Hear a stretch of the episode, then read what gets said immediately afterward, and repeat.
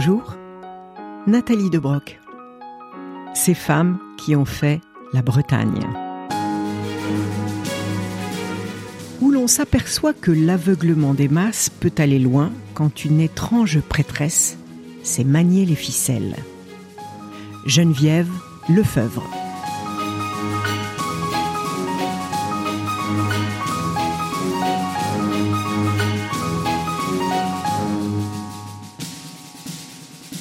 Personnage hors du commun, Geneviève Lefebvre. Pourquoi hors du commun? Parce que c'est elle-même qui va s'y placer. Elle est issue de la bourgeoisie de Pimpon, non loin de la forêt de Brocéliande où elle est née en 1892. Et elle va se servir de cet emplacement pour forger la légende de sa propre vie. Le lieu de ma naissance cadrait admirablement avec ma mission coin sauvage, propice à l'initiation à la méditation, terre des druides, dont les cendres émettent encore des radiations de foi vive, terre qui recueillit les protections occultes de Viviane.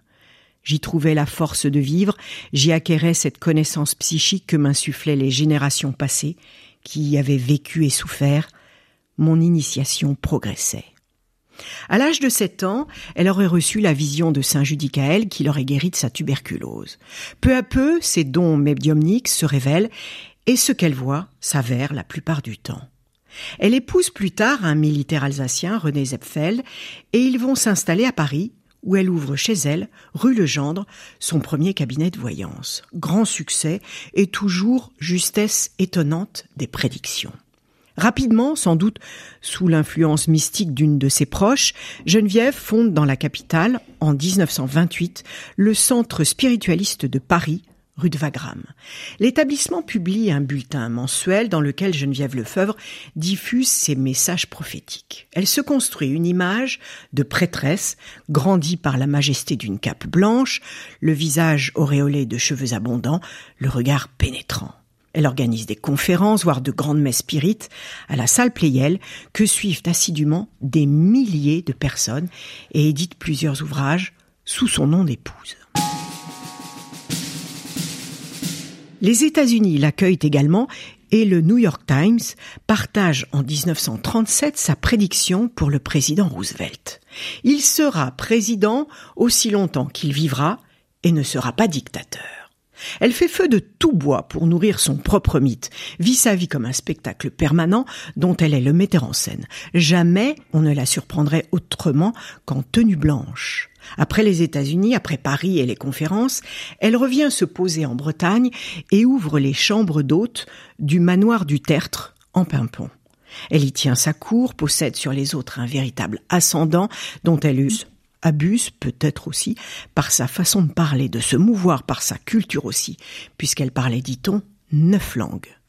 L'approche de la Seconde Guerre mondiale la voit afficher des positions politiques sans équivoque qu'elle double de ses prophéties, affirmant devant 3000 personnes à la salle Pleyel en 1938 que le maître du Reich, Hitler, qu'elle considère comme un surhomme, serait bientôt le futur fondateur des États-Unis d'Europe. États-Unis d'Europe qu'entre parenthèses, elle a déjà prévu. Dénoncée, elle est arrêtée en novembre 1939 et condamnée pour propos de nature à exercer une influence néfaste sur le moral de l'armée. Libérée, elle reprend ses conférences grâce à l'aide qu'elle est allée chercher auprès des autorités allemandes et prévoit toujours devant des foules nombreuses le relèvement de la France par la collaboration franco-allemande. Elle se propose même de rencontrer le maréchal Pétain mais cette rencontre n'aura pas lieu. En 47, frappée d'indignité nationale, elle reprend dans son domaine breton les séances spirites et réécrit son histoire dans son dernier ouvrage, Arrangez-vous là-haut, où elle se pose en victime de l'injustice et se plaint que ses propos aient été mal interprétés, sa pensée déformée. Pour preuve, elle dit qu'elle aurait été contactée pendant la guerre par la résistance pour mettre son savoir à son service, et plus tard, elle y évoque même les demandes du général de Gaulle, qui, elle l'affirme, serait venu la consulter de nombreuses fois pendant ses septennats, jusqu'à sa mort en 1970. Alors qui croire?